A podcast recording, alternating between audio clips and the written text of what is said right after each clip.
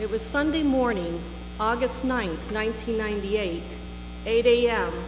My dad was all dressed and ready to go to worship the Lord when our Heavenly Father surprised him by opening the door into his eternal house of worship, beckoning him to come. How sad it was for me. I cried. I felt disappointed. There were so many things I still wanted to say to him and hear from him, so many things I wished I could do for him and him for me, so many unfulfilled expectations. However, through my dad's life and death, my Heavenly Father revealed a truth to me that I am compelled to tell and encourage all Christians.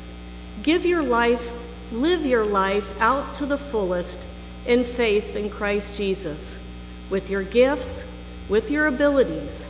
Continuously present yourself before the Lord, your Heavenly Father, who loves you and made you just as you are for a purpose a purpose for good, not evil, to give you and your loved ones a future and a hope.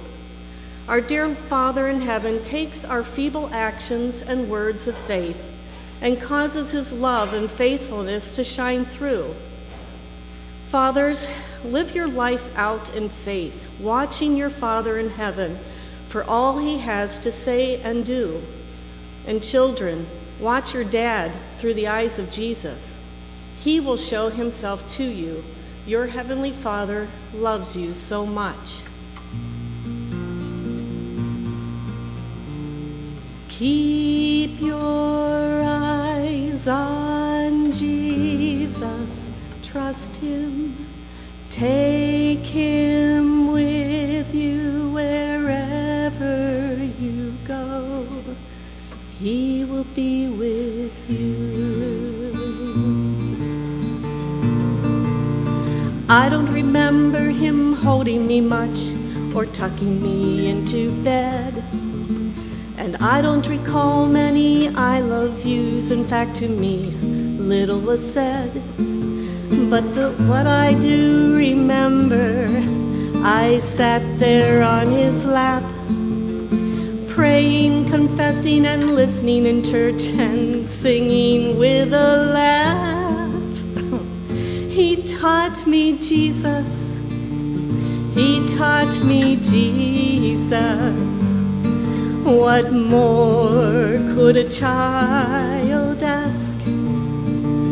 He taught me Jesus, precious Jesus. And Jesus is the one thing that will last. He wasn't home to encourage me much, he never sang me a song. His eyes really showed me compassion, although he did lend a hand when I was wrong. Yet late at night, when I'd pass him in his den, I'd see him in his chair. His Bible open widely, his head bowed in prayer. He taught me Jesus, precious Jesus. What more could a child ask?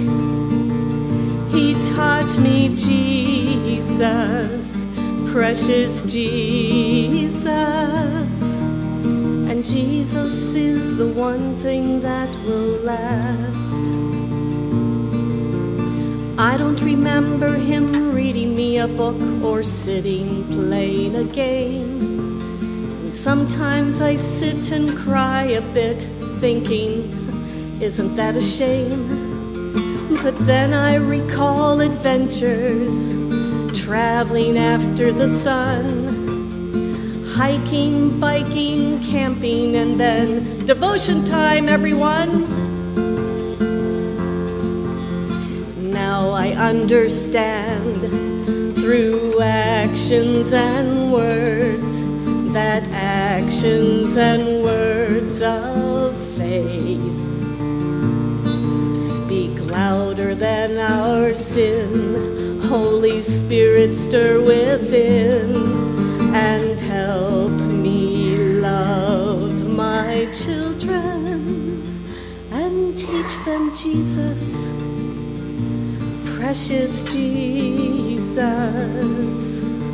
There's nothing more my children could ask but to teach them Jesus, precious Jesus.